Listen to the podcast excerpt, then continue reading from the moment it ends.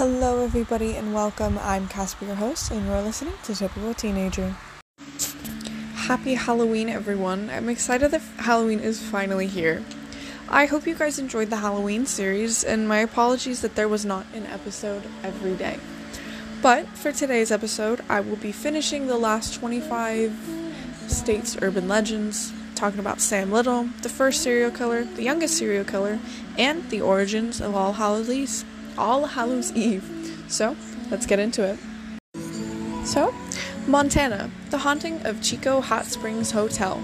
The mysterious Lady in White supposedly roams the corridors of the Chico Hot Springs Hotel, scaring guests and staff members.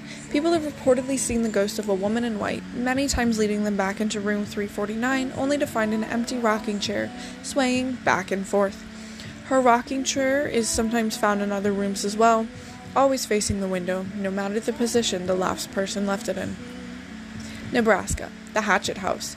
The urban legend of the Hatchet House of Portal reminds us that those scary ghost stories we used to tell each other at camp. As the legend goes, a school teacher from long ago went insane and decapitated all her students in the one room schoolhouse. Afterwards, she placed their head on their respective desks and took their hearts to a nearby bridge, throwing their organs into the water. People say you can still hear their hearts beating if you cross it, hence the name Heartbeat Bridge. Nevada, the aliens at Area 51.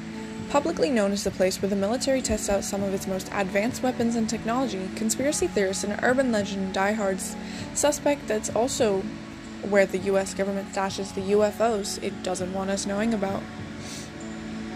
New Hampshire, the legend of Chocorua. Mount Chocorua was named after a Native American chief who lived in the 1700s.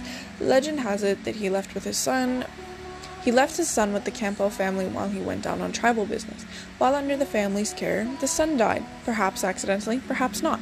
To exact revenge, the chief killed the white man's wife and children. Then the surviving Campbell chased the chief to the top of the mountain and shot him dead.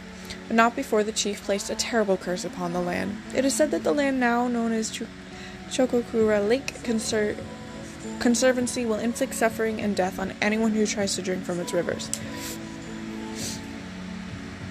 New Jersey, the ghost boy of Clinton Road. The, the ghost of a young boy is said to reside beneath one of the bridges on this road in Passaic County in northern New Jersey. According to the legend, he's quite helpful, not to mention honest. If you drop a coin in the water, he will return it to you within 24 hours. It has become a rite of passage for local teens to go test it out. New Mexico UFO crash at Roswell. 1947, something really, really big crashed into the ranch of the Northwest Roswell. Members of the U.S. military quickly came to retrieve its debris, which led some people to believe that there was something they wanted to cover up a UFO. Adding to the mystery, Jesse Mc- Marcel Jr., son of the military officers charged with clearing the site, later described the debris he saw his father bring home being made of lead foils with I beams. According to Roswell UFO Museum, he recalled writing on the I beams as purple. Strange, never saw anything like it.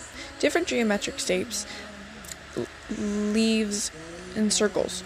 The US government maintains it was a weather balloon that crashed, but urban legends tell a different story. New York. The legend of Cropsey. Staten Island's Cropsey has been a local legend for decades, gaining national attention when the documentary of the same name was released. The story goes that Cropsey had a hook for a hand and was a patient at the Willowbrook State School.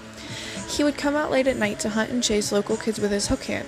In truth, a series of child murders did take place in that area of Staten Island 1970s and 1980s. North Carolina, the Beast of Bladenboro. Many regions in the United States have their own urban legends of a story about a mutant creature in the woods who kills viciously and indiscriminately. In North Carolina, it's the beast of Bladenboro, described by locals to have a panther like, bloodthirsty killer lurking in the darkness. It's said to have attacked numerous dogs and even people. North Dakota. The Mini Washitu. Next time you're on the banks of the Missouri River in North Dakota, keep an eye out for this creature of North Dakota giant, red, hairy monster with sharp spikes along its back. a horn, and only one eye. If you saw it, blindness, insanity, and even death are soon to follow. Ohio, Gore Orphanage. In the 1800s, there was a deadly fire at the aptly named Gore Orphanage in Lorain County. Tragically, every single orphan in the institution perished. They say if you visit the site where the orphanage stood, you can still see the ghosts of the dead children, hear them playing, or smell their burning flesh. Oklahoma. Shaman's Portal. People have allegedly disappeared into thin air upon setting foot in these dunes in Beaver Sands, also known as Oklahoma's Bermuda Triangle. It's believed that a UFO crashed here, opening the door to another world. Oregon. The Bandage Man. The ghost of a man who was supposedly chopped into bits at a sawmill terrifies Oregon residents and urban legend believers to this day.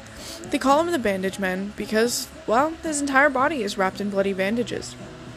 Mostly, he is said to attack people who drive through or park their cars in Cannon Beach. Pennsylvania, Eastern State Penitentiary. The Eastern State Penitentiary of Pennsylvania is a real place that was shut down due to its exceptional cruelty towards inmates. Each cell and chamber has its own set of hauntings and terrible tales, and walking through it is supposed to feel like walking through the pit of hell itself. Rhode Island, Fingernail Freddy. If this sounds familiar, it's because the Rhode Island legend of Fingernail Freddy is supposed to be the inspiration for Nightmare on Elm Street. In this version, Fingernail Freddy is a wild woodsman with insanely long fingernails who comes out at night and attacks campers with his talons. South Carolina. The legend of La- Lavinia Fisher. Known as America's first female serial killer, Lavinia Fisher was certainly not dainty about her kills. In 1800s, she and her husband John ran an inn where they had the unfortunate habit of killing many of their guests. They would poison them when the poor person had fallen asleep, drop them down a trapdoor. One victim managed to escape, and the two were found out, resulting in their execution. South Dakota, Walking Sam. The Walking Sam of South Dakota is a bit like the notorious figure from the Slenderman video games, an unnaturally tall, skinny, and creepy character. Those who cross his path are induced to commit suicide, and his favorite prey? Young teens. Tennessee, Skinned Tom. As the story goes, in the 1920s, a young man named Tom once took his lady friend to the local lover's lane. He didn't know it, but the woman was so the woman he was enamored with was in fact married. Her husband found the two canoodling in their car, murdered his wife, and skinned Tom alive. Folks say that Tom still hangs out near Lover's Lane, ready to ki- kill those who dare commit adultery. Texas, the Yakuza. In South Texas, if you've after you've had a beer or two, you'll need to be on the lookout for the Yakuza. Depending on the version, this urban legend being told this incredibly large owl is either a witch or a familiar woman by day, bird by night. Her child was killed by a drunk, so she's out on the prowl looking to take revenge on the bar patrons stumbling out onto the street after closing time. Utah. The curse of the Escalante Petrified Forest. Visitors to this forest in the Black Hills of Utah are cautioned to leave what they find behind. Legend has it that anyone who takes as much as a piece of rock or a piece of wood will suffer intense misfortune. Vermont, the Brattleboro Retreat Tower. Built as part of an insane asylum back in the late 1800s, the Brattleboro Retreat Tower was soon closed off after a number of patients supposedly committed suicide by flinging themselves from the top. The tower remains standing today, and people say if you dare visit it, you'll see ghosts plunging to their deaths over and over, like an old tape replaying itself. Virginia, Bunny Man Bridge. As the story goes, in 1904, some of the most dangerous patients from an insane asylum in Clifton, Virginia, were being moved to a prison where the bus crashed into the Fairfax Station Bridge.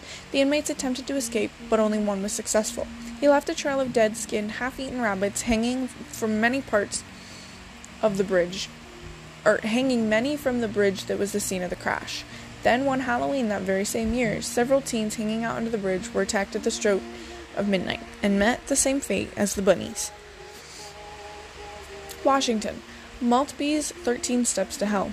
In Maltby Cemetery, in Maltby, you'll find 13 steps leading down into an underground crypt. Urban legend has it that anyone who makes the regrettable decision to climb down those steps will be met of a vision of hell so terrifying it will drive them to insanity. West Virginia, the Mothman. Yeah, the same Mothman from the movie The Mothman Prophecies. The final scene of the movie is a retelling of a take on an event that actually happened in 1967. The Silver Bridge that connects to Point Pleasant, West Virginia, with Gallipolis, Ohio, collapsed the height of rush hour, killing 46 people. According to the legend, it was the Mothman, the great bringer of death, who caused the accident. Wisconsin. The bloody headstone at Riverside Cemetery. The urban legend tells of a local woman by the name of Kate Blood who was said to have killed her husband and three children, after which she committed suicide. Her headstone at Riverside Cemetery in Appleton allegedly drips with blood every full moon. Wyoming, the jackalope. The large bunny creature with antelope horns is a well known character in Wyoming's culture, history, landscape, and urban legends. Some people say they have they have most definitely seen it, while others just shrug it off. Alright. Now, moving on into Sam Little. Little has confessed to 93 murders, and FBI crime analysis believe all of his confessions are credible. Law enforcement has been able to verify 50 confessions, with many more pending final confirmation. Little says he strangled his 93 victims between 1970 and 2005. Many of his victims' deaths, however, were originally ruled overdoses or attributed to accidental or undetermined causes. Some bodies were never found. Samuel Little was born June 7, 1940. He was caught September 15, 2012, and died December 30, 2020. He was convicted of four counts of murder and was sentenced to four life sentences without the possibility of parole.